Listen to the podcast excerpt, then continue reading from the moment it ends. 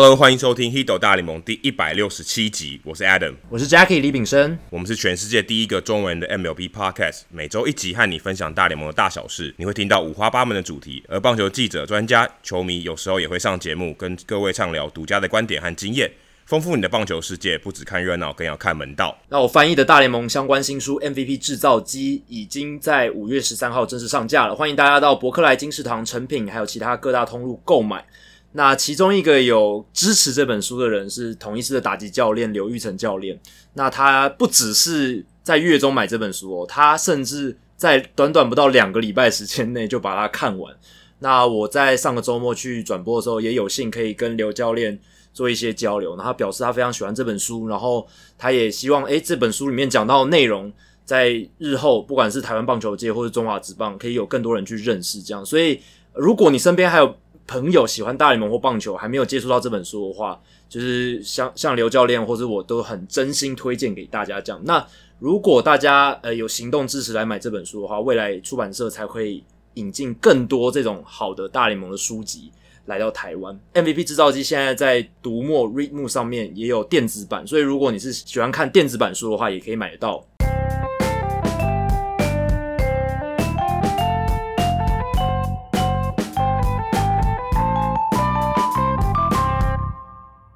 最近其实有蛮多运动的纪录片的话题啊，像 Michael Jordan 的 Last Dance 啊，最近播完了，在电视台播完了。我原本以为他是在讲九八年公牛队最后的那一些一些里面的内幕，但其实他其实主要就是讲整个 Jordan 的生涯。我觉得啊，就整个 Jordan 生涯，还有整个公牛王朝。但你可以从这个纪录片它引发的这种热度还有效应来讲，你就可以知道说，一拍的好的运动纪录片，其实它能真的可以撼动人心。然后最近又有 LeBron James 想要出资啊，去制作这个纪录片，关于太空人作弊这个事件，然后还闹的这个 Alex Bregman 说，诶，他要换经纪公司，所以最近蛮多纪录片的话题的。那我们刚好在之前也有邀请到呃这个纪录片的导演 Roger 郑凯俊也来上过我们节目。那我们这一集的内容就是关于诶，他以前拍过一些台湾棒球的纪录片。最近的一支应该就是大概两三年前的《迈向大联盟》这一部，那这一部也是非常精彩。他就是带着观众，诶，到这些旅美球员在不管是在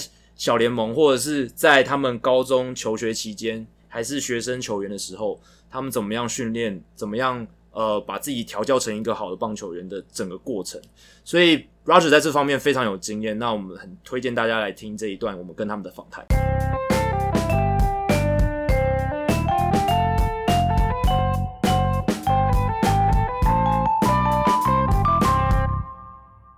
好，今天大来宾时间，我们很开心再次邀请到影视公司的老板郑凯俊 Roger 来到 Hito 大联盟。Roger 你好，嘿，大家好。上一次 Roger 来是跟我们分享他收藏球帽的喜好嘛，但我们今天想要回到他的本业，就是他的影视公司，还有他做影视的经历这样子。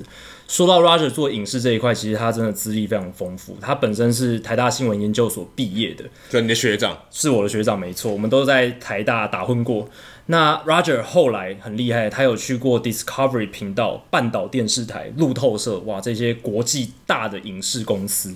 那他后来就自行创业，然后创立这个影视公司，这样。那这几年其实有拍摄过棒球的纪录片，但我觉得很有趣的是，当年 Roger 在台大新闻研究所毕业的论文，他是用毕业作品的方式来通过他的这个毕业的门槛。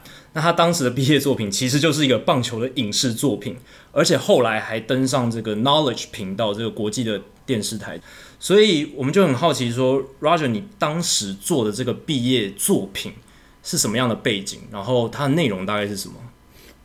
其实那时候新闻所的时候，应该是二零零二年到二零零四年，我是这两年嗯在新闻所嘛。是，其实我们那一届写棒球的人不少哦。你如果去查，很多写兄弟像哦。哦，哎，可我记得那个时候很台湾棒球是没有吧？应该是很低谷吧？嗯，二零零二到二零零四是兄弟像最热的时候，黄金三剑客。那时候写那时候陈志远的时候，陈志远最红的时候，陈志远三剑客。那时候陈志远状况非常强的时候，而且那时候二零零三年亚锦赛，王建民然后高志刚那时候打得很好。哦，对对，那时候应该很热。对对对，那那那时候陈志远就是朱玉贤。哦，这这是真的，什么球来都出去，很简单。而且他运动能力很好，又是那种五拍子的选手。对对对对对，非常厉害。然后他又会讲话，他讲话又很哈拉，对，又原住民，所以好笑嘛。嗯，对，所以那时候你你这么一问，其实那时候写棒球或是拍棒球，没有什么好讨论的，因为那时候大家都在看，都在关心。嗯、所以你算是，所以你算是选了一个主流的题目。对啊，对，重点是你本身也喜欢。但是你知道，以前新闻所我们大部分的老师都是文字出身，嗯，比如那时候影响力很大的《联合报》啊，比较传统媒体，对，《联合报》或者是《商业周刊》。商周这种是主流，嗯、那拍影片的非常少，非常非常少。你想想看，二零零二年那时候，哇，那时候要用什么拍影片？二零零二年、二零零四年，你看那时候是十几年前，那时候手机还没有录影功能，还没有，甚至还没有 YouTube，对，好好甚至还没有 YouTube。对，那那时候我都是用学校的一个小 DV，嗯哼，去拍一台一台一台啊，我自己我自己我自己拍啊，一个人一台打天下，我自己我自己拍。然后去受访，我就其实我拍了那个节目，虽然才一集，可是我其实上上下下访问了太多人。然后，然后那时候其实也访问过洪瑞和，嗯，哦，也在兄弟饭店访问过他。先先跟我们讲一下那个纪录片是，对啊，大家讲那个那个纪录是什么？其实那时候纪录片的名字听起来有点熟悉，叫《台湾真棒棒》，棒球的棒，然后双关语说 “great”，很棒的意思。那那时候其实我想要切入的就是说。台湾这块土地上不同角色的人，他为什么会喜欢棒球？嗯，那跟我们的文化历史过去有什么关系？所以其实里面有个受访者也是台湾棒球一百年的谢世元哦，他也是其中一个受访者。是，那还有一个受访者是当时是水手队的球探 Jamie Jamie Stovic，OK，现在是红人队嘛，嗯，红人队，他后来本来是去了，他在水手非常久，然后后来去了道奇。然后最近到了红人，哦、所以那个那个时候你就可以访问到他。啊、那时候就访问他，那时候就那，那时候你就已经有一些球界的人嘛。那时候其实很有趣，他还问我要不要去水手工作啊？那时候当陈庸基的翻译嘛，他们刚签陈庸基嘛。哦，原来对对对，那所以就很有趣。说因为那部片，其实我本来一开始不是设想我要怎么播，我只想说我想要多拍，然后多访问，然后就访问了很多人，素材很多这样进来。对，那我也拍了小学啊，那时候的一个。主角是一个福林国小的投手，然后我也去拍了他家，拍他的日常生活，就是神经病啊，跟棒球有关系的我都想拍。然后那时候还是袋子哦，不是档案哦，是个小的 像录音带这样。嗯、你拍了多久？总长就是所有素材加起来大概有多久？素材真的不是，我素材至少好几好几百个小时，不是好几个小时，好几百个小时。是，我那时候是神经病。那你最后把它浓缩成的作品，就只有一集而已，一集大概多久？我我其实我跟 Jacky 半小时，半小时。我跟 Jacky 其实没有看过，对对，所以我们很好奇。要看要看，可能还要到台大图书馆，对，要去挖把它挖出来这样。他基本上后来我决定是用两个大学生的视角，一般大学生的视角，然后走遍台湾，去拜访像这个黄平阳、李居民，或者是这个小学棒球队。哦，这样子有点像是你可以说一种这种旅行的行脚的文化纪录片，有点像我们讲上次讲那个 Wax Pack，哎，对对对对对，到处拜访那些退役的球员，或是一些真人的棒球，但是他比较强调可能是历史面，不是文化面，讲台湾这样子。然后里面当然也访问陈志远嘛，嗯，那时候还是封神的时代，对，那时候还是很会流汗的封神的时代。所以那时候我进去访问的时候，我还记得对风水一直在那边讲的时候啊，然后很有趣啦。嗯，然后还访问了当时在高雄有一间很大间的棒球餐厅，现在也关了。他的这个棒球餐厅里面呢，挑高我都还记得挑高，然后里面都一一面墙全部都是棒球。我们常常讲说台湾好像找不到一个正港的棒球餐厅，这个、所以曾经存在。曾经，然后呢送送餐过来的时候是一个手套。哇！但咖喱棒是在手套里面，所以那时候我就是全台大搜大搜查，只要是跟棒球有关系的。等一下，等一下，我觉得这部纪录片现在应该要播哦。对啊，这个太有价值了。公牛王朝 Last Dance 最近最近这一段时间在播，大家还是很喜欢。然后我我那时候当然拍的不是那么的专业啦。你要想，我那时候是硕士生嘛，那只是用学校的资源，而且是一个人拍。那我自己拍，可是哎，我现在看，我现在当然自己从事这个产业十几二十年，哎，水准还不错。回头看还 OK，哎，还可以。取景啊，角度啊，受访，哎、欸，还不错，还蛮有天分的这个人。然后，然后，对我那时候就是访问，你看也访问了谢思源历史棒球历史学者，然后球探，美国球探，然后球员，然后黄平阳、李居明，李居明也访问。还没有退休很久哎，没有，对啊，哎，他你怎么可以约到这些？李俊明那时候你看还是棒球先生啊，对啊，对啊，你你怎么约到这些人的？然后黄平洋才刚卖便当哦，才刚卖便当哦，在天母那边市东路才刚卖便当哦。嗯，那那时候我怎么忘记啊？我怎么写？我是写 email 还是怎么样？就是进一个硕士论文。对啊，谁理你啊？对不对？如果还不是电视台的记者，或是平面媒体的记者，对，我就跟他讲说，我想要做这件事情，我想要记录下来，怎么样？怎么样？对。那他，那你真的这个访问都是很 OK 的吗？他们都很乐意，都很乐意跟你跟你聊。我觉得我运气还不错，他们都还很乐意啊。我就说我这个是我是台大的这个学生，那我想要研究这个题目，那我想要拍这个主题，那能不能访问你？这样，那你最后的这种拍完这个纪录片，好像没有被拒绝哎、欸！哇塞，太厉害了吧！老天有从来没有过。没有，你年轻的时候长得一定很帅，而且你看，你看兄弟像那时候也是让我去访问，对啊，兄弟像那时候算蛮大的球队，对，我觉得那个时候应该更更保守。然后那时候问那，然后那时候访问洪老板，他也是讲了好多故事。当初洪家兄弟为什么想要做这件事？然后他说，你看我们那个 logo 是五个 H，不是梅花哦，是洪氏兄弟五个 H。然后才搞了这个拼起来的，拼起来才变棒球队。台湾棒球名人堂应该要定期展出 Roger 的这个 那个纪录片，对，感感觉会在那边播 半个小时，一直在那边轮播。那个那个其实我我那时候拍哦，如果你们有机会看，其实它就是很轻松，嗯，从两个球迷的视角去去去讲啦，它是很轻松的影片，不是那么沉闷。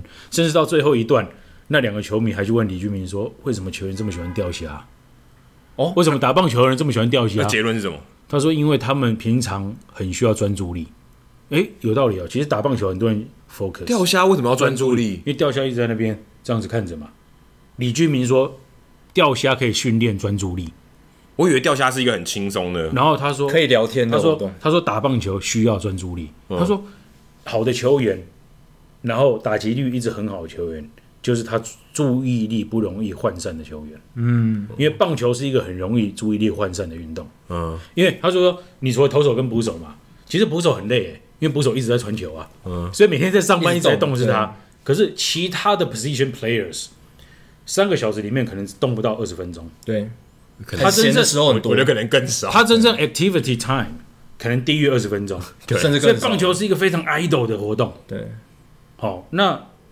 这个情况之下，你很容易恍神，所以那时候我就觉得，哎，跟李俊明聊这个东西，我到现在，你看十几年后我才记得，他说，对啊，你想想看天气热，然后每天这样站在那边，他说外野手很容易呛掉，哎，对啊，很容易呛掉。你有时候不要觉得说他怎么样，他的外野都真的呛掉了，而且整天没球，不是直棒的时候，还不是晚上打，是白天打，然后就非，然后他就说非常热，所以那时候我就是这种各个面相啦，所以，然后，然后那时候在剪接的时候也觉得很有趣，到底故事要怎么切啊？嗯然后要怎么样讲这件事情啊？然后所以其实基本上还是用一个历史的脉络把它串起来，可是是用两个大学生球迷的角度走遍这一些不同的地方。那还有美食，然后还有钓虾场，还有打击练。访问李居民的时候是在打击练习场，所以真的是算是把以棒球为主题，然后把台湾的文化棒球文化，其实里面你应该讲说他把台湾的很多棒球文化都放进去，对，融入进去为主。然后我们的拉拉队嘛。我们的敲锣打鼓，早期啦啦队没有，但是早期打鼓就已经很大声。对，然后早期其实兄弟跟统一他们很多是管乐队，嗯，你记得吗？伸缩喇叭这件事情是很妙的哦，有有是很妙的，就是我也去看说，哎，为什么打鼓？为什么伸缩喇叭？为什么小号？为什么小喇叭？这件事情也有拍进去哦，所以这基本上是记录这些棒球文化，从棒球文化，然后把这个故事串起来，然后推销台湾的这个形象出去的感觉。对，我觉得就是我觉得应该是说，这部片可能你说它比较好玩的地方是别的地方直棒没有的，嗯，可能在这边地方你看到。我觉得这现在根本要拿出来看呢、啊，因为现在很多国外网友其实想了解说 CPBL 中华职棒它到底是一个什么样的东西，而且它这个浓缩半个小时，告诉你台湾棒球文化长怎样。这应该拿到 MLB Network 去播，这样子这样讲，这瞬间不是夸张，这是真的应该要播。瞬间国外的球迷就会知道，不只是知道中华职棒而已，他会了了顺便了解台湾是一个什么样的地方，对。当时的文化，这个是可以很快了解这个历史的一个一部分。然后因为你你知道。连那个到大联盟 Nachos 对不对？热狗嘛，嗯、啤酒。台湾是便当卤味嘛，对啊，还有水果。所以那时候我也切个角度是去黄平洋的便当店。对对，你半个小时可以讲那么多。对，所以半个小时的节目里面，其实就是去扣，有点像是这两个球迷的 journey，他的一个在台湾的棒球之旅。哦，好酷哦。然后他怎么样串起来？哎、嗯，你应该，可是现在疫情不行，对不对？带那个外国球迷来一趟台湾棒球之旅。对啊，对，就是说你们都是吃 Nachos 喝啤酒，可是我们在台湾是。便当便便东便东回帮落工，还有烤香肠、水果卤味，就带两个外国人，然后走遍台湾的棒球场，然后去体验台湾的棒球文化，这也是一个很好的题材的。就想再再编一集，那可那可能这个就会变成一个 YouTube YouTuber 的这个题材。对啊，YouTube 题材也可以，其实也可以做成一个系列的节目嘛，对不对？老外看用棒球看台湾之类的，对啊，用棒球看台湾是很有趣的角度，真的。所以那时候，其实你说十几年前的那时候的起心动念就很单纯，就是一个毕业。作品，那当然就要想到毕业嘛。嗯，那过程当中当然又结合自己喜欢的棒球嘛。所以做这件事情，有有些人写论文都很痛苦嘛，我们知道的。研究所写论文都很痛苦，可是我完全不痛苦啊。对，用作品呈现其实，而且我只会多做一件事情，百分之三百。对，你会花更大的力气。刚刚不是说几百个小时，你是百分之一兆吧？对啊，你你就是你不用逼我，我就会去做。很多很多事情，对，我觉得花很多的时间，因为你有热情，你对这个主题有兴趣，然后你想要投入更多，把最好的呈现给大家。对对，所以对啊，所以真的，大家如果任何做研究的人都要先找到自己喜欢的东西，我觉得这是最重要的第一步。怎么听好像结语？以这个研究的这一块，真的好像是一个升学补习班。对啊。但 Roger 的这个影视作品确实也带也也算是把你带进这个影视的产业里面嘛，对，就是帮你开启了一条道路。对，因为其实那时候就是就像你们讲，就是说那个节目后来在被被国际频道播出之后，那当然后续也是进入了职业嘛。那其实第一份工作是在英国路透社的新闻制作人，嗯，因为念新闻所嘛，是，所以其实第一份工作跟新闻比较有关系。那在 Reuters 在路透社里面，其实在电视部。那从一开始做助理啊，然后慢慢做制作啊，其实就是采访总统、企业家，台湾的重要人物啊，对对对，就从从钓虾场打击练一场变成总统 企企业的总经理办公室。对，第二第二第第二天，然后老板就说早上是张忠谋啊，对，你要准备嘛，就是这个半导体，嗯，跟台湾经济就这样。那做做做做一阵子之后，我就觉得，嗯，好像新闻这种。类型我觉得差不多，希望能够做更多深度的东西。嗯，那那时候就有一个机会，就是呃，阿拉伯半岛电视台阿语台，他们希望在亚洲有一个算是一个特约的制作人，那帮他们发掘题材，然后制作影片的报道，这样，所以才会有你刚才讲的就是说，半岛电到半岛电视台，对这个工作，那大概做的事情也差不多，都是一些采访台湾或大中华地区。这边的一些重大新闻事件，那后来后来也陆陆续续做了几年之后，就到 Discovery。那到 Discovery 当然就是做跟新闻没关系，就是做节目嘛，更深度的东西，对，更深度的东西，或者是纪录片。这应该是你最喜欢的。我觉得那个是影响蛮大的，嗯，就是也影响到现在做的事情。因为我现在自己创办的这个制作公司，其实不管是帮国外的频道，或是跟台湾的媒体合作。其实做很多的节目都是我我觉得是人的故事啊，是人的故事永远很有很有趣嘛。就是就像就像《黑头大联盟》，很多时候我们谈你说球技啊、棒球分析，你你说那个那个要引起大家的兴趣不容易啦。对，其实我们节目回响最大的都是像跟我们跟 Roger 一样这样子的访谈，因为像人物故事、人人性的故事嘛，对不对？那。我觉得棒球这件事情，它可能是影响我自己生命当中很重要的一个媒介。嗯，我觉得不是很重要，哦，是最重是最重要。那它影响了它，就因为棒球，所以圈圈叉叉；因为棒球，所以三角形、三角形、三角形。常常常都是因为前面这件事情而影响了后面，才会做下面那件事。对，那因为棒球，你会影响到很多事情。那我觉得这个是。不管是你说我们上一集聊到收集帽子，或者是说自己现在做影视相关产业，我觉得都是都是你自己会很想要去做的啦，对吧？所以这也是你后来拍也有在拍棒球的相关的。对，这很妙，就是说早期那个呃台湾真棒这纪录片 Knowledge Knowledge 其实是 Discovery 集团下面的，嗯，听起来就很像。那那知识频道，那其实在这两年前也帮国家地理频道。拍了一个叫《迈向大联盟》的纪录片，对，那那个就比较现代，那个其实就比较没有爬出所谓的历史，而且不止你一个人拍了吧？对 对对，有一个团队了，应该不是只有一个小 DV 了。对对对，那当然就是一个比较专业的团队，那甚至还去美国拍了大联盟，对，陈伟英访谈，然后还有黄伟杰，黄伟杰小联盟，对，好，那还有这个这个台湾的，这我不这一集你们有没有看过？我不知道，我我有看过片花，片花，对，哎对，那那个当然就是比较完整的专业的拍摄，那设定也比较清楚，那当然主轴就是这些球员怎么迈向大联盟，对，从少棒，哦，那从青棒，那当然也选了古堡家商，对，是台湾青棒的这个强校嘛，哦。那未来他们怎么样训练，怎么培养？那当然已经迈向大联盟的陈伟殷也是一个 case study。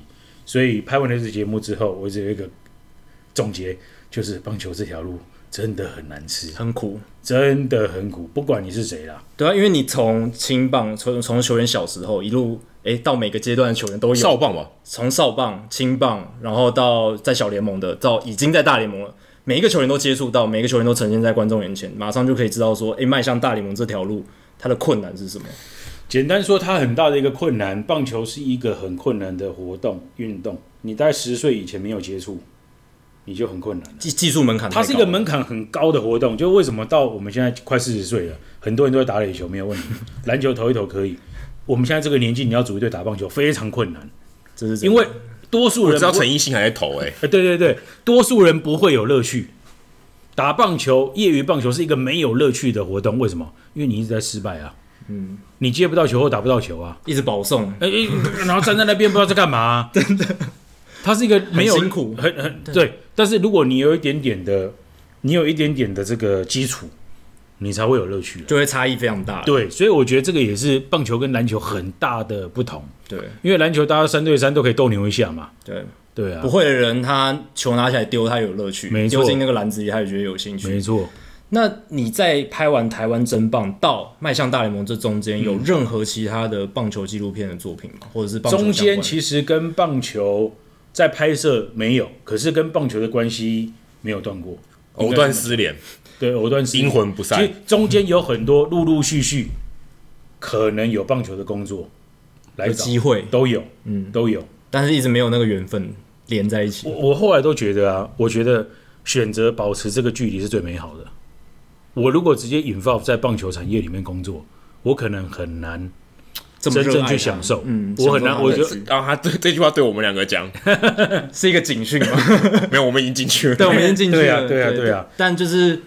时时刻刻还可能还是要提醒自己说，当初喜欢上棒球的那种初衷跟享受它的乐趣。哎、欸，可是我觉得，如果你不热爱，你根本你进去以后你就火，你根本没办法维持下去嘛。是啊。所以你一定是基本上要有这个热情去燃烧，嗯，对啊，好像燃料一样，对不对？你才有办法在那边取暖啊，自己自己保持不要冻死这样子。对，没错，没错，就是说，我觉得跟跟很多的工作一样啦。当你很喜欢它的时候。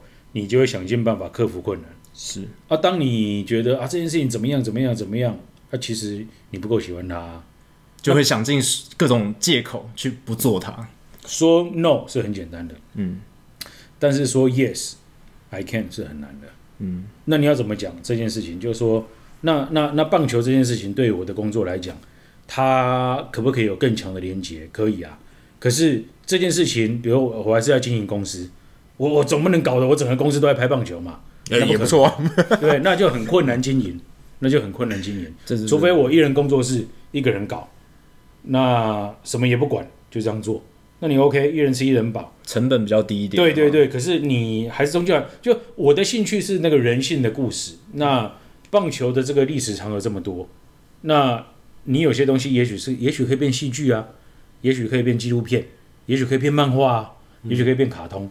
哦，各种形式的说棒球的方式有一百种，嗯，那我们要用怎么就这一段的故事，要用什么样的媒介或什么样的 form 来驾驭它，是最好的。那也许你们现在选择了 podcast，嗯，这个 form 来驾驭这个棒球故事，对。那可是我们说故事的方式有很多种，嗯，那不同的历史的片段，或者是虚构也好，戏剧可以虚构，要怎么样用不同的说故事的形式来驾驭它，这样。那 Roger，如果你现在有一笔资金，对，然后而且这个老板就是觉得说我想要做一个棒球的内容，对，你会推荐他做什么样的内容？你自己会想拍什么样的内容？不是你现在要 pitch 给他，你你心中第一个浮现的这个，我可能会推荐两个东西，一个是漫画，一个是影集。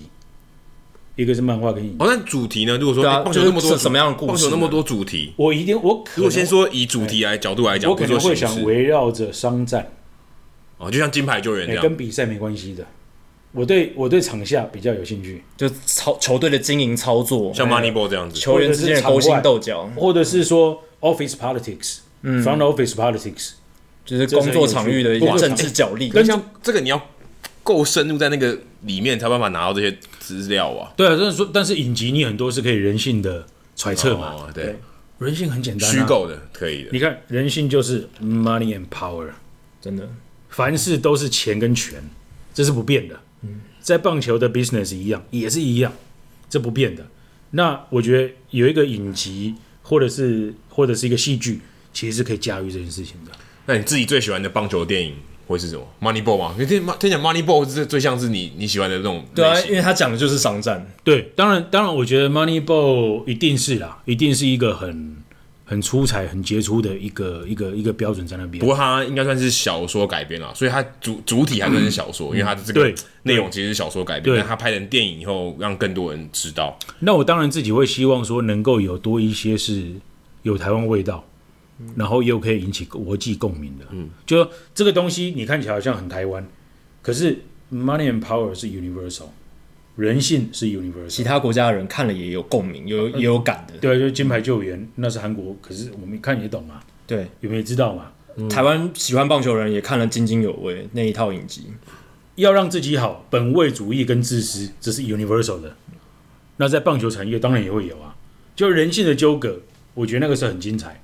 那只是说，你如果问我说，哎，有一个有一个老板要出资。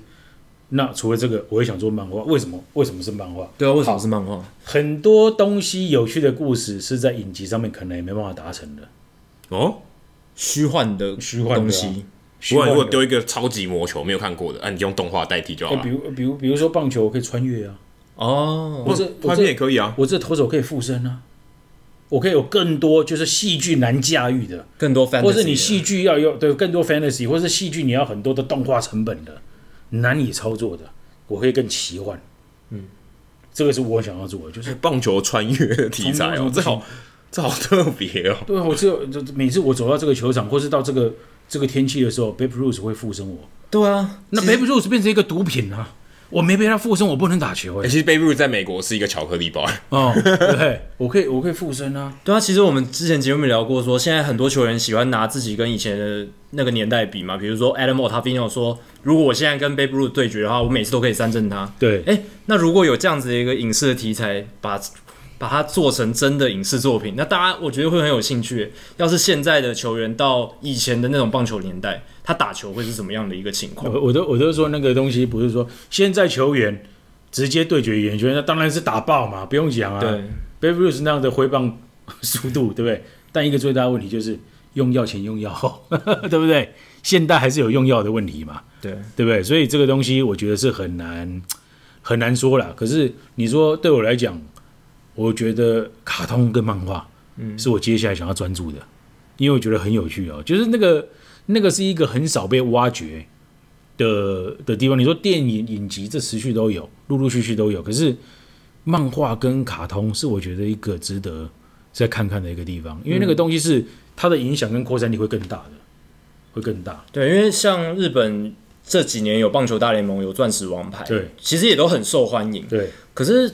题材上好像就比较比较没有新意吧，就是就是很热血的故事，没错，嗯，但是没有到像 Roger 刚刚讲的一些比较特别的，就觉得日本传统这个化的那种。我跟你讲，日本现在的动漫它陷入一个困境，就是大家都出一样的东西，嗯，因为投资者也好，或者日本他们叫编辑，编辑判断这个东西市场会做，所以一百间出版社都做一样的事情，同样的，我只保本，我不敢做穿越，我不敢做灵异，谁谁说棒球不能灵异？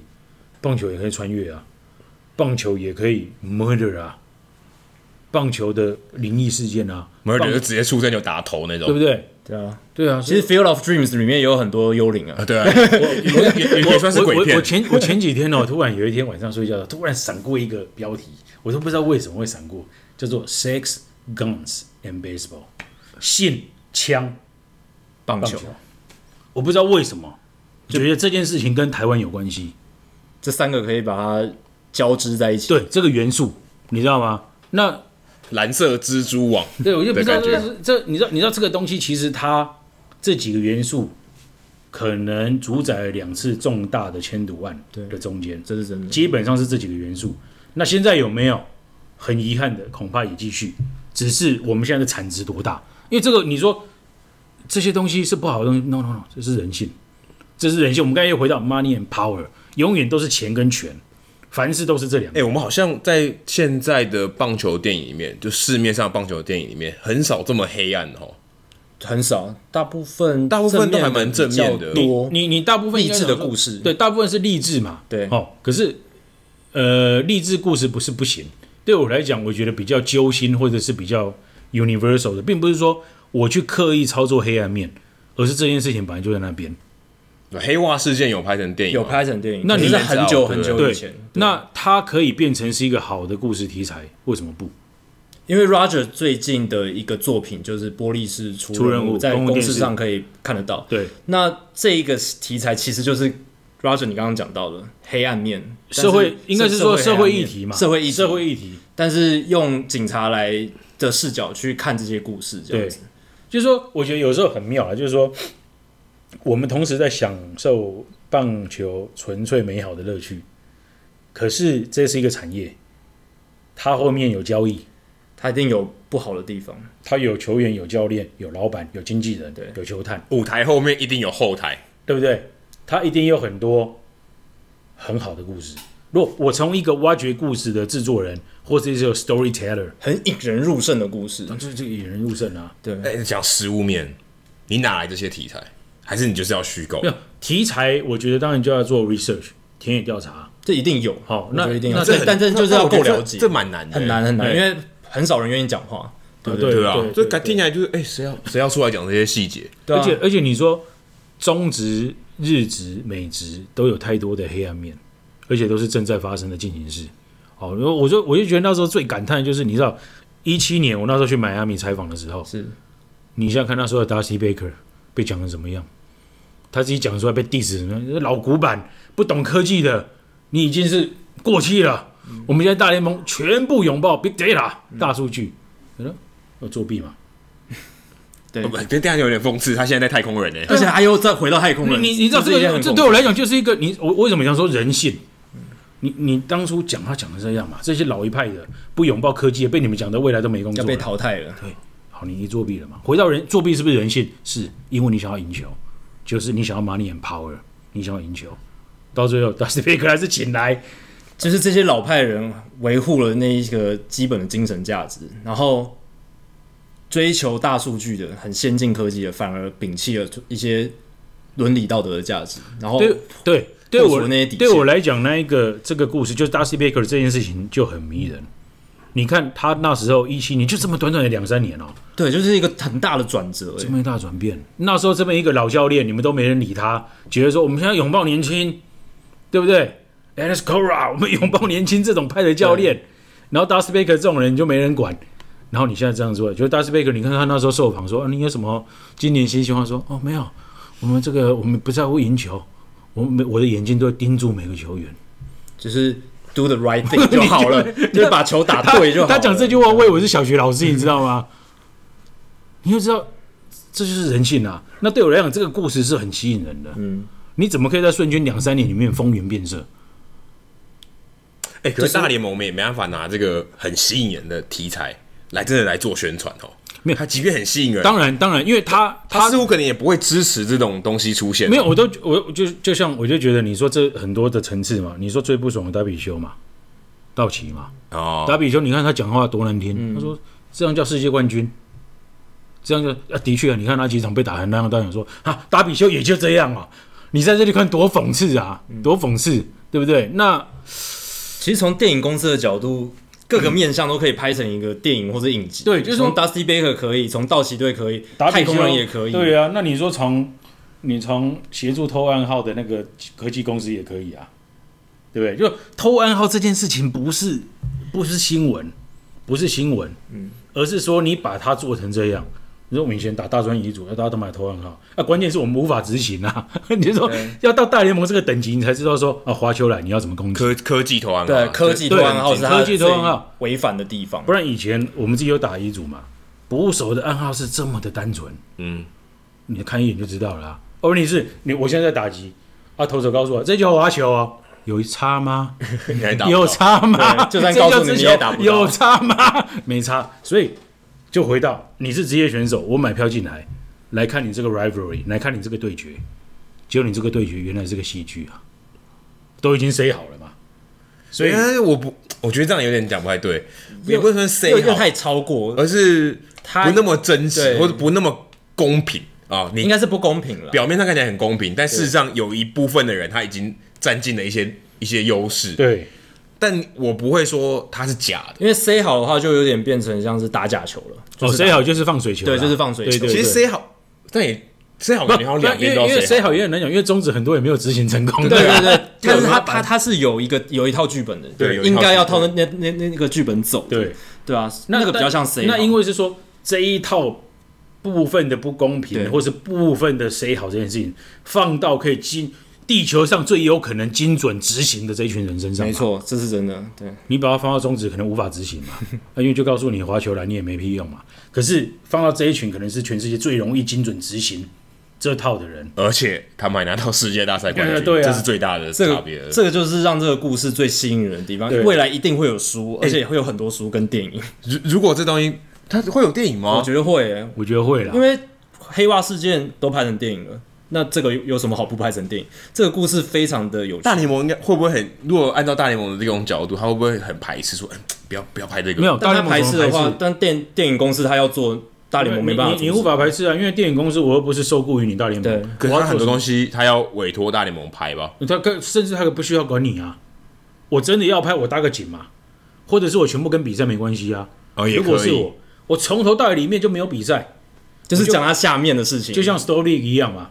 第一场戏就告诉你球季结束，然后后面发生了什么事，他们在怎么架那个摄影机，然后怎么沟通那些暗号，或是 Rob Manfred 怎么样去写他的报告？对，因为因为怎么调查？对，我觉得那个戏剧好看的，永远你不能跟体育台搭嘎嘛，不能跟体育台重重叠嘛。因为如果跟体育台重叠，你就看体育台的内容，就就看比赛嘛。对啊，我要看的就是幕后。对，我要看的就是幕后。电影电影跟影集，它引人入胜就在这里，它带观众去看到平常他在新闻台。或者是其他台体育台看不到的，或者是说你说影集漫画，我会说我是脑补的嘛？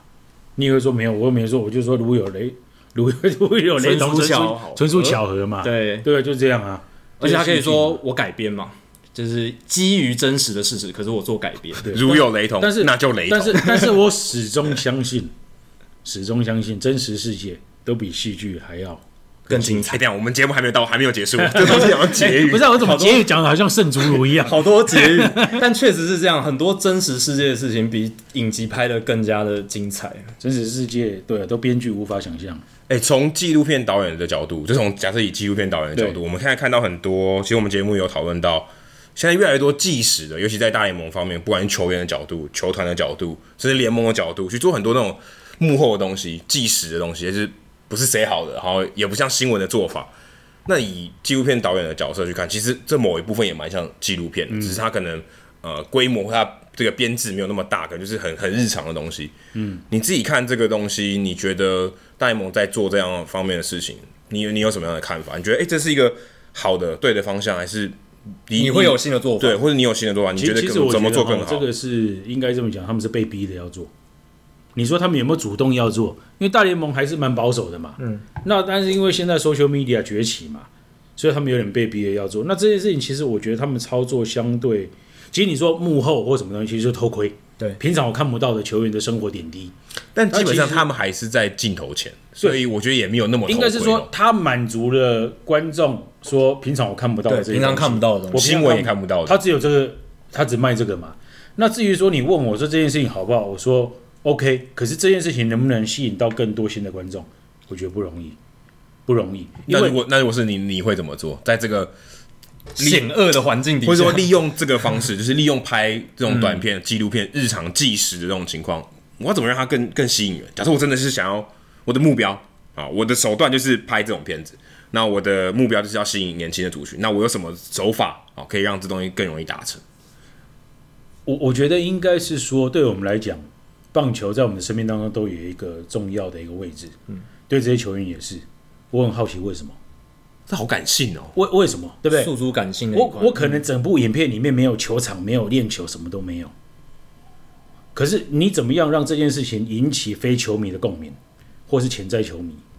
对，Roger 讲到这一点，就让我想到大联盟其实最近他们 Original 拍的那一部，嗯，Marcus Semien 带黑叔 Luzardo 去买西装那一部里面，对，它里面其实没有任何棒球的元素，相关只只有两个球员，对，然后两个球员，然后西装，可能夹一些 highlight 在里面，可是主要是两个人在买西装，对，但他们两个人就互问问题，互相问说，哎，你是什么样的棒球背景？你为什么会喜欢上棒球？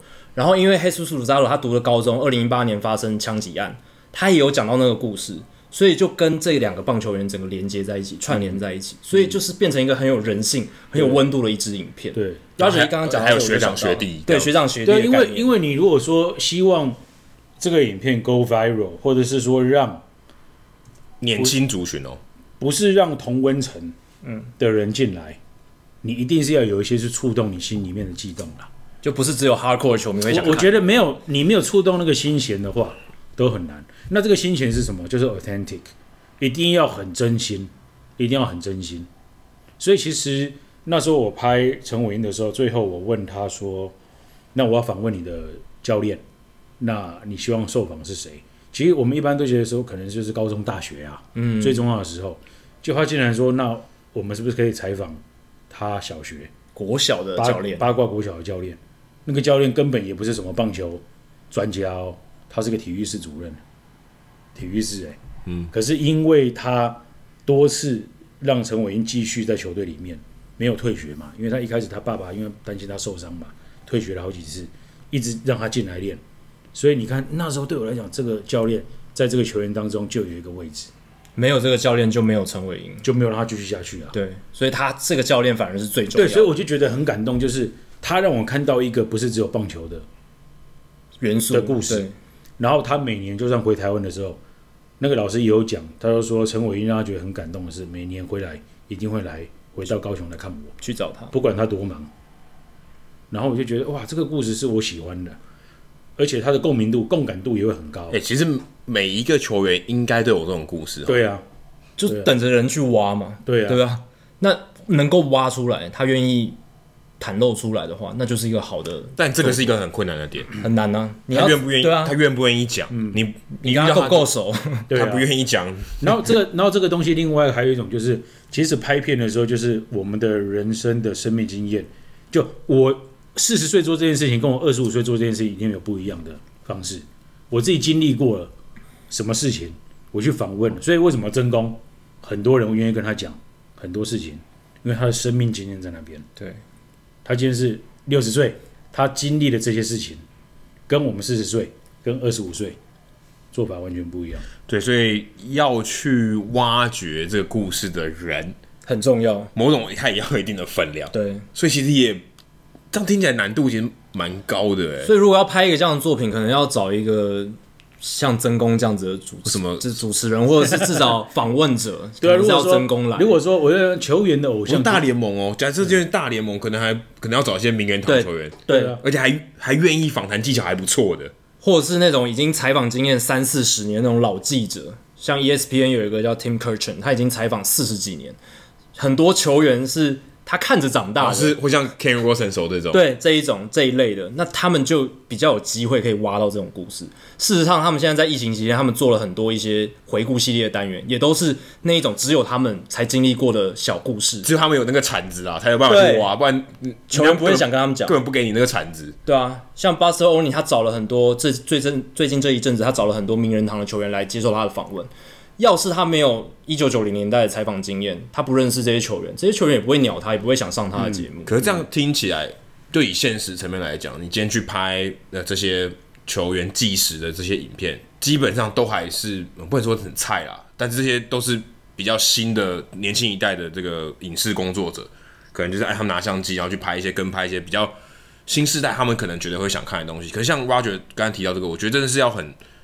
很深厚的这个背景诶，不是说那种财力背景那种背景，而是他访谈的这个可信度啊，那球员对他的信任，那感觉累积到非常高的，才有办法做这件事。应该是说我自己已婚嘛，有小孩嘛，所以那时候其实访问陈伟殷夫妻的时候，我也针对这一块。嗯，就我如果自己是单身，我不会问夫妻相处，问问不出东西，问不出什么东西的？因为你是大联盟球星，我是 nobody，但是我们夫妻相处，每每嘎嘎都差不多，所以才会问。都是人啊，所以他才告诉我说，他太太才会说，其实身为另外一半是很辛苦的，是。是很辛苦的，尤其你的表现起起伏伏，哪有一个人每天都开红盘的？嗯，每个人都一样啊，每个人都一样，工作上都有高潮跟低潮，你你迟早都会被骂嘛。对，那被骂的时候，你身为另一半怎么支持他？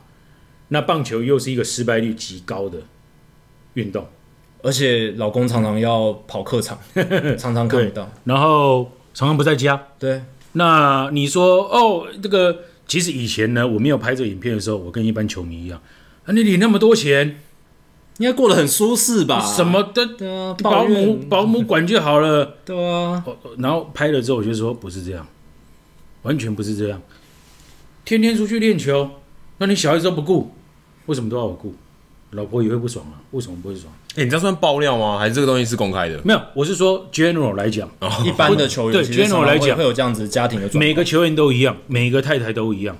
所以我说，你如果说今天他拿了什么奖，为什么那么多球员都是谢谢阿妈，谢谢太太，对不对？太重要了，那很可惜啊。那个马林鱼的那个谁，厨 Jose Fernandez，对啊，你看他也是奶奶嘛，对不对？嗯、那个影片啊，对。所以我说，那个东西对我来讲是。最迷人的故事，就是说球员的偶像，其实我没有兴趣啊。但是球员想要感恩的那个人，我很有兴趣。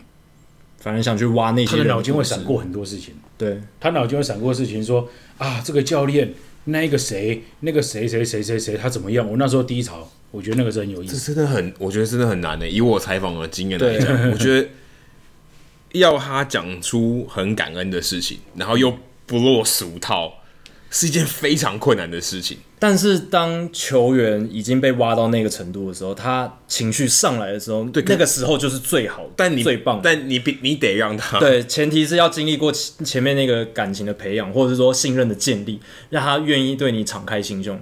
像 Adam 在美国可能最有成就感的那一次，也是像张玉成哦，对，因为他打全垒打的时候，打全垒打那一次，然后他感谢他的家人，爸爸对。对所以他想到他爸爸，对，然后他哭了嘛？那那一段哭了两分多钟。那那当然有很多地方是我觉得双面哈，采访者跟受访者两边有时候是生命经验的交集，才会产出一个美好的故事。要碰出火花。我们身为采访者，本身自己的生命经验很贫乏的时候，你问不出什么东西，这是真的。受访者还很菜的时候，你也问不出什么东西。当他已经是直棒的三十年老鸟。你同时在这个采访采域上面也是三十年，你们碰撞出来的东西就非常恐怖。可是这种东西，我觉得年轻人不会想看的。那好，对，那我就在想这件事情产出的内容，怎么样用新时代可以接受的呈现方式？呈现方式，我们我想我想听这个。那这个就是学问哦。那可能对我来讲，就是我做这个东西，我要不要跟更年轻的人合作？他传递的讯息可能是变抖音哦。用短短视频，抖音为什么不能让你哭？嗯、球员最感恩的人，抖音，这是什么东西？这我想要研究，对不对？不知道，但是我觉得这个是因为左边这个题目是隽永的，是这个是 timeless，这个是没有问题的，这谁看都会有兴趣。可是你用老派的方式呈现就不对。那这件事情怎么做？那我没有兴趣的是要完全符合 social media 的内容，也不是对，也不是整套复制到那种，我就没有兴趣。嗯就是很简单的办法，就是哎，看猫喝马桶的水，这个会有一亿人收看这件事情，我就没有兴趣。哎，我也不会。但但猫是隽永的，对，猫是隽永的。对，那这件事情为什么就是就 OK 嘛，对不对？嗯。可是我要移植到棒球，什么东西像猫喝水？那是情感啊，那是人性啊。所以我才说，我去采访过之后，我才发现说，天哪！就像真公讲的，他儿子没有兴趣。对棒球没兴趣，太棒了，赶快拍手啊！天哪，对棒球没有兴趣，值得庆祝，赶快来喝啤酒。谁的儿子对棒球有兴趣，谁倒霉啊？那是一条多困难的路。嗯，他说打棒球啊，打棒球，打棒球，就准备踏上迈向大联盟这条路，迈向职棒这条路，反而让真空松了一口气。以前，以前我都会觉得说啊，对，以前看这些球员就觉得这么烂，这么怎么样？没错。可是我陆陆续续有机会采访过、看过这么多人，我的看他们的角度都是另外一个角度。是什么角度？我觉得好奇，哎，为什么会这样？他今天为什么会有这样的动作，或者说话之类的？有时候你，有时候你好像会变成教练，或者是说，有时候好像变成家人。嗯，以前球迷其实跟老板很像，他是商品，检讨你的表现，你就是要给我打好。你对我来讲是一个一个月花五十万的产品。嗯，你至于什么名字不重要。你五十万就是五十万，你六十万美金就是六十万美金。嗯、对我来讲，我的账面上就是这样。可是我是教练，教练 manager 跟 GM 就是不一样嘛，嗯、跟老板不一样嘛。他还是要带薪啊，他还是要有士气啊，嗯、他还是有 chemistry 嘛。那家人不一样，家人是你表现再不好，你成绩再差，你都是我的家人。对。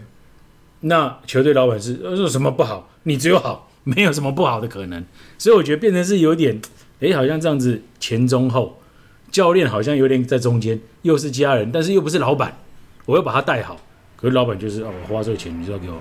那家人是，就算你打不好，你还是我家人嘛。嗯，所以我觉得这个角色跟我们在说故事的时候，我同时也在看这三个地方。那我在问问题的时候，或者我在切入的时候，我就会有不同的视角。那同时我也比较相对能够站在他的立场想。因为有时候你问问题，你没有站在对方的立场想，对方就会觉得你很傻。嗯，你在问什么？哎、欸，我我觉得这个跟记者真的很不一样哎，因为感觉纪录片的访谈是可以坐下来，就好像 podcast 一样，是慢慢聊，对，泡杯茶，对，我们喝个啤酒也可以。对，记者那不是兵荒马乱，对啊，问你两个问题，拜托，我跟各位讲一下。所以，所以当然就是这样。为什么说年轻的时候我们跑这种 daily 啊、breaking news、day by day 的东西 OK，可是慢慢年纪大了，你对那个会没有兴趣，因为那个是很表面的。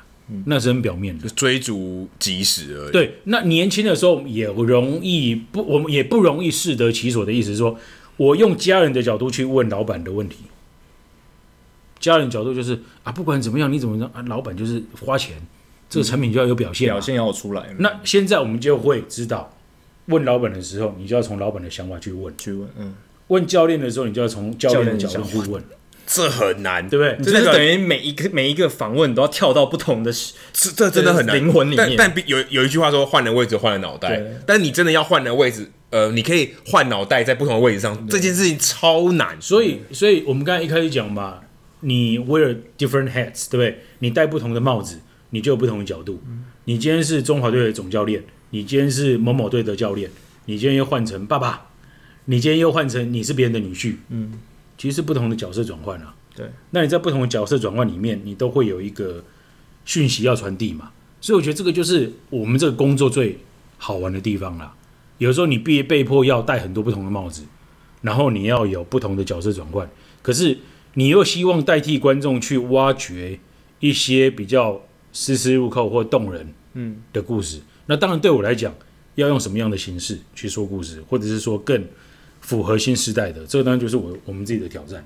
你们公司现在主要都是做纪录片导向，其实应该是说，我们现在也其实今年本来要拍两个戏剧，是，但是因为疫情的关系，哦、也会延迟。是，那平常其实在拍纪实的影片，跟国家地理、跟 Discovery、跟 CNN 都有合作。嗯，那就会有不同的题材。那未来我我自己还是会觉得说，棒球啦，还是一个我很想要好好发展跟整理的一个一个题目。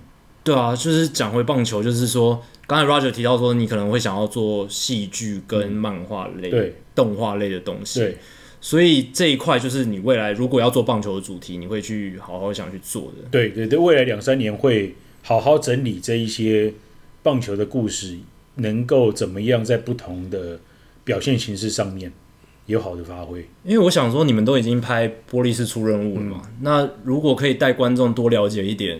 台湾迁赌案那 早期那时候发生什么事情？对啊，或许也是一个很好的题。我觉得，对于一个成熟的人或一个成熟的联盟，甚至成熟的文化，应该是有办法静下心来面对以前过往不是那么光彩的事情，然后去反省。或或许这个搞不好是中华职棒置死地而后生，或是哎、欸、把过去当成过去的事情，比方说又是假球，对不对？嗯、一讲到这个，哦，不要谈，不要谈，很痛，这样。嗯、那不如我们就一次把它弄完清创手术，对不对？嗯，一次把它讲得清楚，透过纪录片导演的这个镜头，把这个故事说得清楚，说不定也是一个 蛮不错的题材。哎、啊欸，说不定国际都会想看耶。这样说好了，就是说我们我那时候拍《迈向大联盟》那个节目的时候，那也去访问东元国小，嗯，棒球队。那东元国小在台湾当然是顶尖的，是他好几次代表中华队嘛。对，那有一堂课呢，我们去拍，但是最后因为时间关系没有用到。是他们分了两边，棒球体育班的导师，因为棒球队都同一班，是，然后分成 A、B 两队，然后辩论，小小五小六嘛，小五小六在练辩论，哎，题目叫做我们应不应该交女朋友？小五小六中华队分两队，哇，哦，那正方说应该交，他答辩说当然应该交，那个某某某上次小马联盟的时候，就女女朋友来交来来加油，所以不就打出去了吗？小学正方，呃呃，抱歉啊，是我们中华队，哎，正方。那反方就说不行啊，我们要专心练球，以后我们都要靠棒球吃饭。嗯，我们应该心无旁骛，好好练球。这个是发生在 小五，这两个说法我觉得都不是很能认同。小五、小五、小六 太极端，小五、小六啊。嗯，那你看我们小五、小六的时候有这样的思考吗？所以我说，千万不要低估现在小朋友或高中生。现在棒球队，因为现在手机很方便。以前教练教球员很简单，我教你怎么做就怎么做。现在教练第一个会问的，哎、欸，老师教练，可是你看这个 YouTube，他们都这样打、欸，哎，啊，这样对吗？对不对？就是多了很多讨论的空间。对，真的，我觉得很好啊，我觉得非常好。然后小学生又是极度成熟，又是极度成熟。我们现在看的那些球员的短片，小学生都会看啊。所以他们心思其实学到的东西，获得比我们当年多很多了。获得资讯的管道，我们小学怎么获得大联盟的资讯？就民生报嘛，都傻傻的，而且只有照片，现在都有照片、影片，现在随便看啊。然后大堆有的没有的影片啊，分析啊，都有啊。对啊，又有像台南 Judge，他把那些。比较复杂的进阶资讯，对啊，说成白话文。小小学生要看那个，我觉得有点难。那 但是如果他有兴趣，他多看的话，搞不好就慢慢会了解。对，就就了解了。对，然后你说以前我们说打棒球经过课业，很多棒球打得很好的，还得市长奖哦。嗯，脑筋也不笨哦，也很好哦。所以我觉得现在你去看整个棒球发展，我觉得起了一个非常大的变化，还是起了很大的变化。对啊，就以前我们打一打大专遗嘱，你就发现说，哎。好的球员大部分在大业啊，或什么非升学学校。可是你看现在台新交棒球校队，他们遗嘱啦，嗯，强了一大堆。对，现在有很多一般组的球队，他们素质也都对，又会念书又会打球，很恐怖。所以我觉得，就是说，因为因为 social media，因为科技的关系，让大家消费棒球资讯已经跟过去完全不一样了。对，这是。然后大家想要看的跟棒球有关系的题材也更多元嘛。真的，对不对？以前跟疫情没来的时候，也不会那么多球员那么闲。对，就没讲那些有的没有的。对啊，以前都只有 highlight 比较多，大家都爱看 highlight 嘛。但是现在，哎，球员打电动，大家也爱看，或者是各式各样讲历史的，大家现在也有人在做这些内容，比较多啦，越来越多。所以，或是那个那个 Chapman 每天在那边打拳击啊。对啊，打拳击 秀肌肉，对不对？打拳击，这也是蛮多人爱看的。Sespedes 秀他的跑车什么的，这也是蛮多年轻人喜欢看的东西。对对对对。好，那今天时间也差不多了，非常感谢 Roger 来跟我们分享他的本业，就是在影视作品这一块，还有因为他想把这个影视作品跟棒球的兴趣结合在一起的一些想法。那非常谢谢 Roger 来到我们节目。那如果大家对他的影视作品有任何兴趣的话，也可以在社团里面直接问他，因为他就在我们社团里面非常活跃。这样，好，那今天非常谢谢 Roger 来到 Hito 大联盟。好，谢谢，拜拜。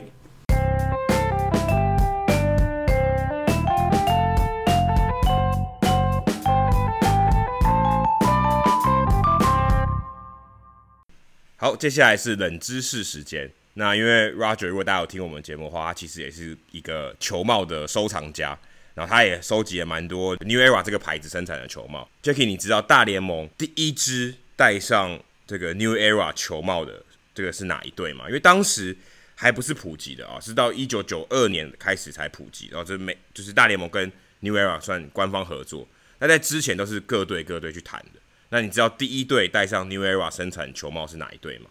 诶，我真的不知道。给你一个提示，其实非常非常早之前，一九三四年很久很久以前，一九三四年，我其实根本不知道 New Era 的这家公司竟然是这么早就已经成立。我以为 New Era 可能是最近三四十年，可能跟诶、欸、Nike 啊、Adidas 这些牌子一起没有啊。他今他今年第一百年，他今年第一百年呢。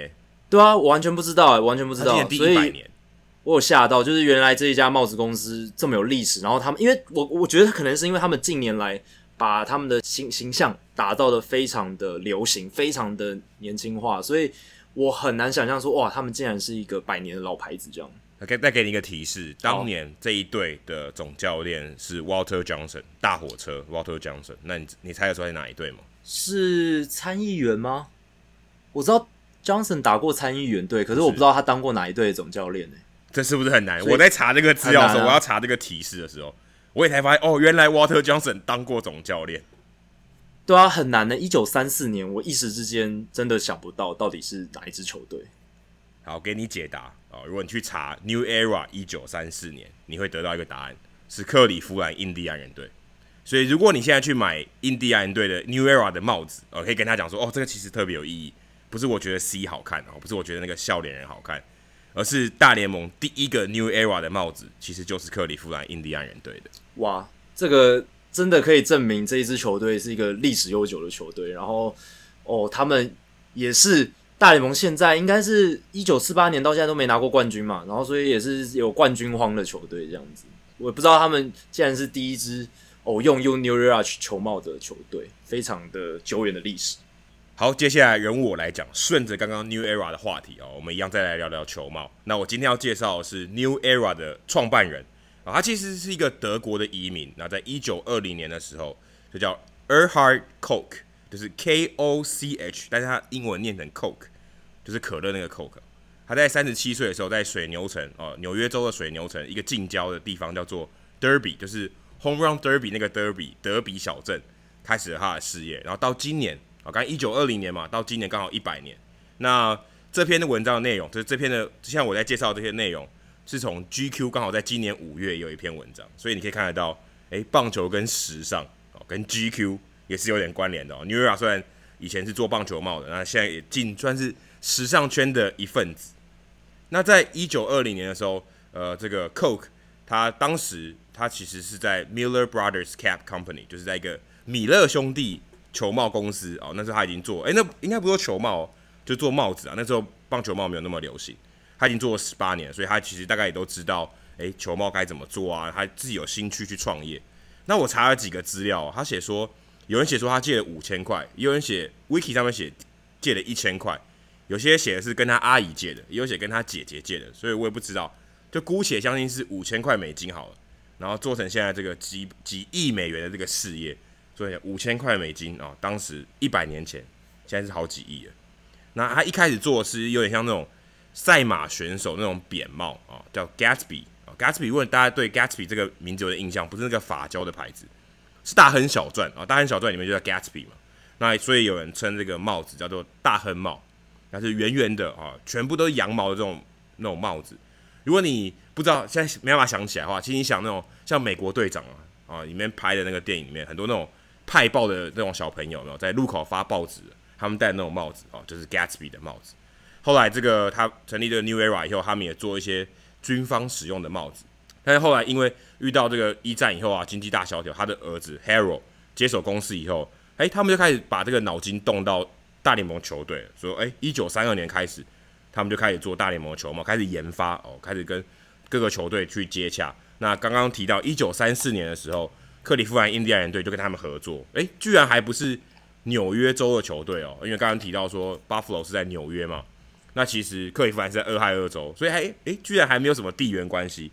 第一个戴上那个 New Era 的球帽的球队是克利夫兰印第安人队，一直到一九九三年哦，大联盟才跟 New Era 合作，变成当时有二十六队嘛，二十八队，二十二八队已经扩编了，二十八队的这个球队都跟 New Era 签约哦，等于是。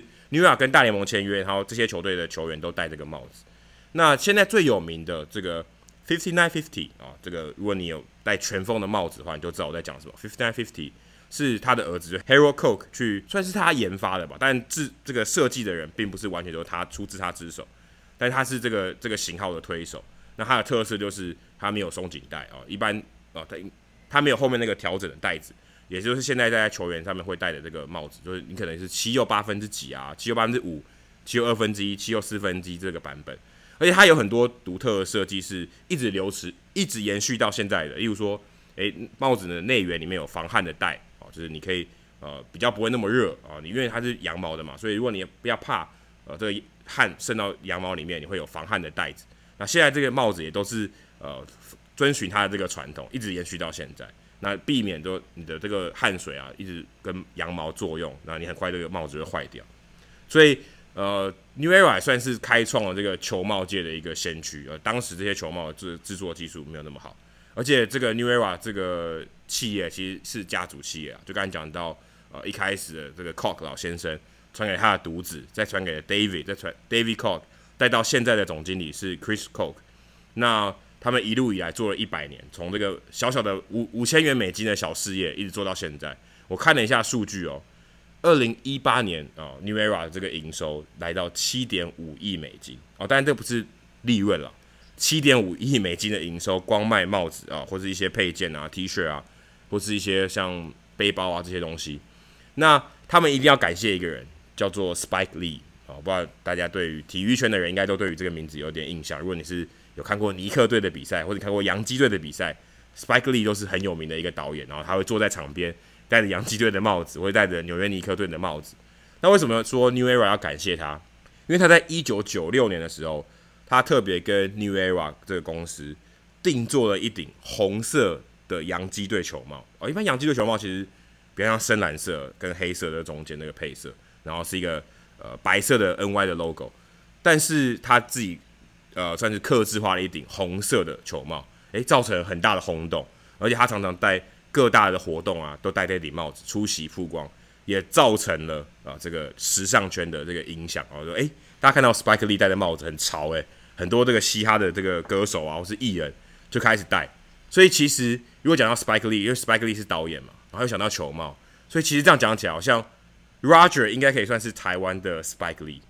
应该可以这样说哈，因为他也是有收集球帽，也也是把球球帽当成他的一个个人的标志，然后也拍他有拍电影嘛，有拍纪录片嘛，所以 Roger 应该可以算是台湾的 Spike Lee，所以以后以后我们看到他，其实我们可以叫他台湾的 Spike Lee，呃，Spike Chen 之类的。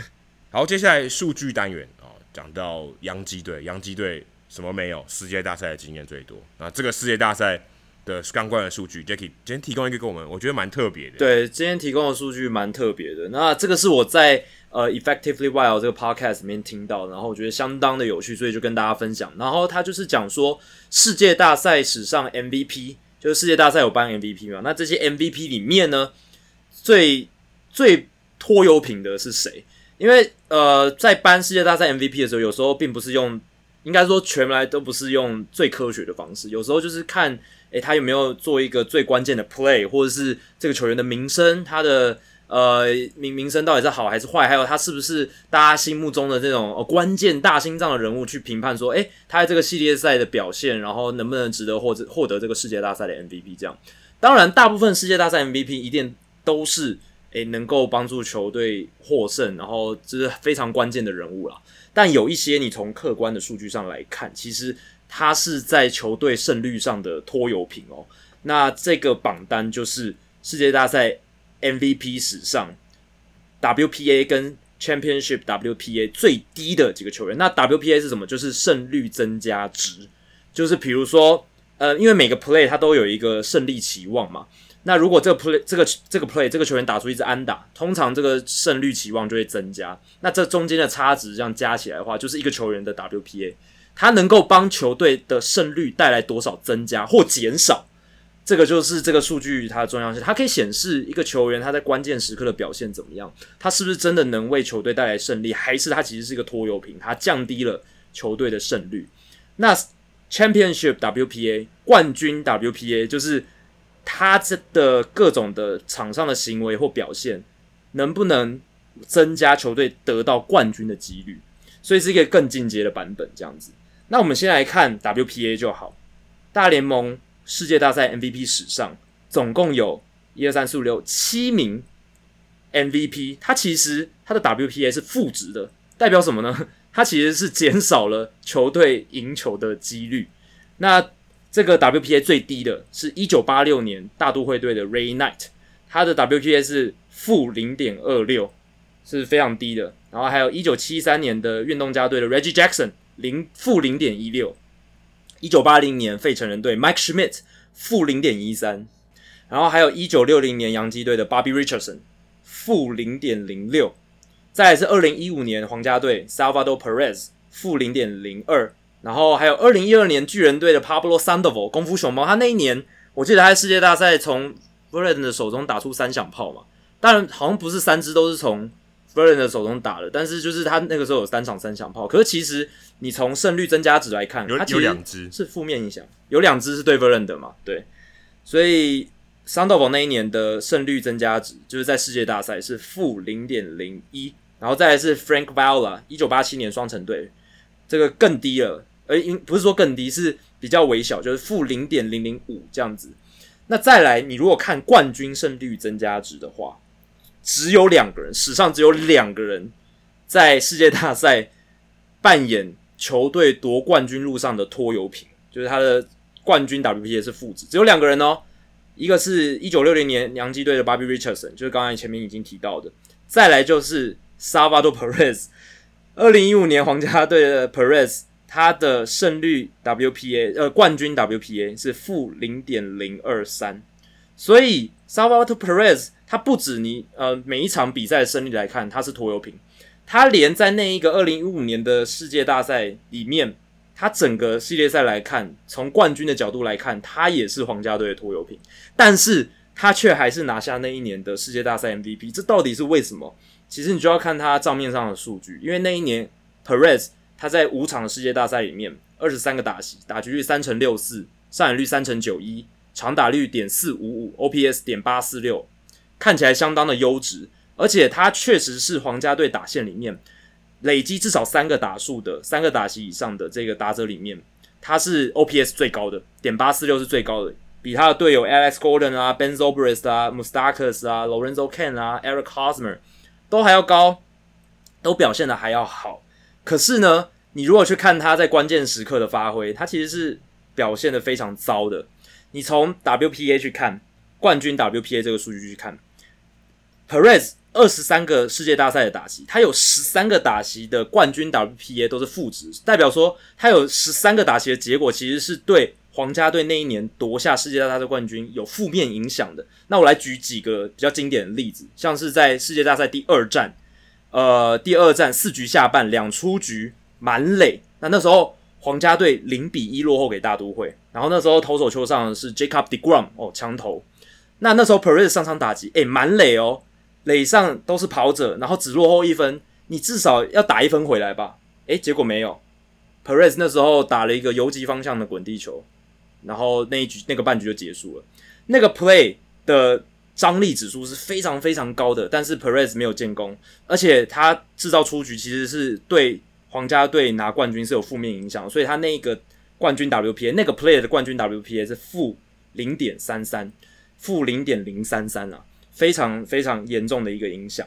然后还有还有一个 play，比如说像是在第五战哦，第五战的七局上半一垒有人，皇家队零比二落后，那面对 m y Harvey。哎，Salvador Perez 打了一个三垒方向的冲天炮，被接杀，也是非常不理想。然后像第四战面对 Bartolo Colon，六局上半两出局，三垒有人。那时候皇家队二比三落后，只落后一分哦，三垒有人一出局，三呃两出局两出局，但是三垒有人。这时候你也指望 Perez 希望可以把他让让他把这个这一分打回来，结果他在那个时候三振出局了。所以总共有十三个 play 在二零一五年的那一个世界大赛里面，Perez 其实是对皇家队拿下冠军是有负面影响，可是最终他还是有点莫名其妙的拿下了世界大赛的 MVP。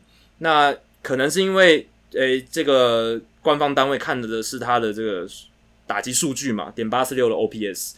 但你如果真的要给一个那一年的世界大赛的关键人物，如果从数据上来看，你应该要给 Eric Hosmer。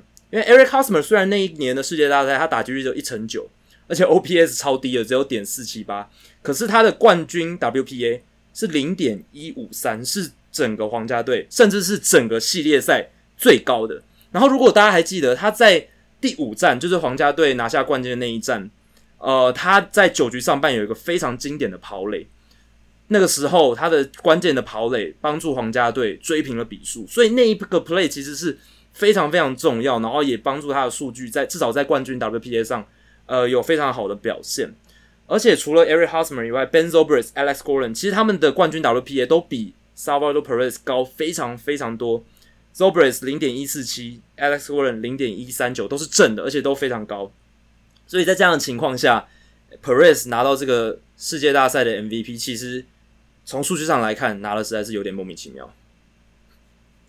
好，以上就是 Hito 大联盟第一百六十七集的全部内容。如果大家喜欢我们节目的话，欢迎加入 Hito 大联盟在脸书的社团 Hito 大联盟讨论区 H I T O 大联盟讨论区。加入社团，回答三个简单的问题，就可以进入社团，跟我和 Adam 还有其他上过我们节目的来宾以及听众朋友一起讨论棒球，分享美国之棒的乐趣。如果大家有任何美职或棒球的相关问题，欢迎上我们的官网 hito mlb.com h i t o m l b.com 上面填写发问表单。我们会尽可能在节目一个月一次的听众信箱单元上面，统一回答、讨论、分析大家提出的想法还有问题。若你想订阅我们的节目，也很简单，详情请上我们的官网 hitomlb.com，上面有订阅方式的解说。不管你用电脑、手机、平板，作业系统是 iOS 还是 Android，都可以免费订阅。如果你有使用 Spotify 的话，也可以直接在 Spotify 上面追踪我们节目。最后，希望大家到 iTunes 的 Podcast 专区，在 Hito 大联盟的页面底下帮我们评分，还有留言，给我们回馈，让我们可以做得更好。也让还没有听过黑豆大联盟的朋友能更快速的了解我们的内容还有特色，还有机会在节目中被念出来哦。好，今天节目就到这里，谢谢大家，拜拜，拜拜。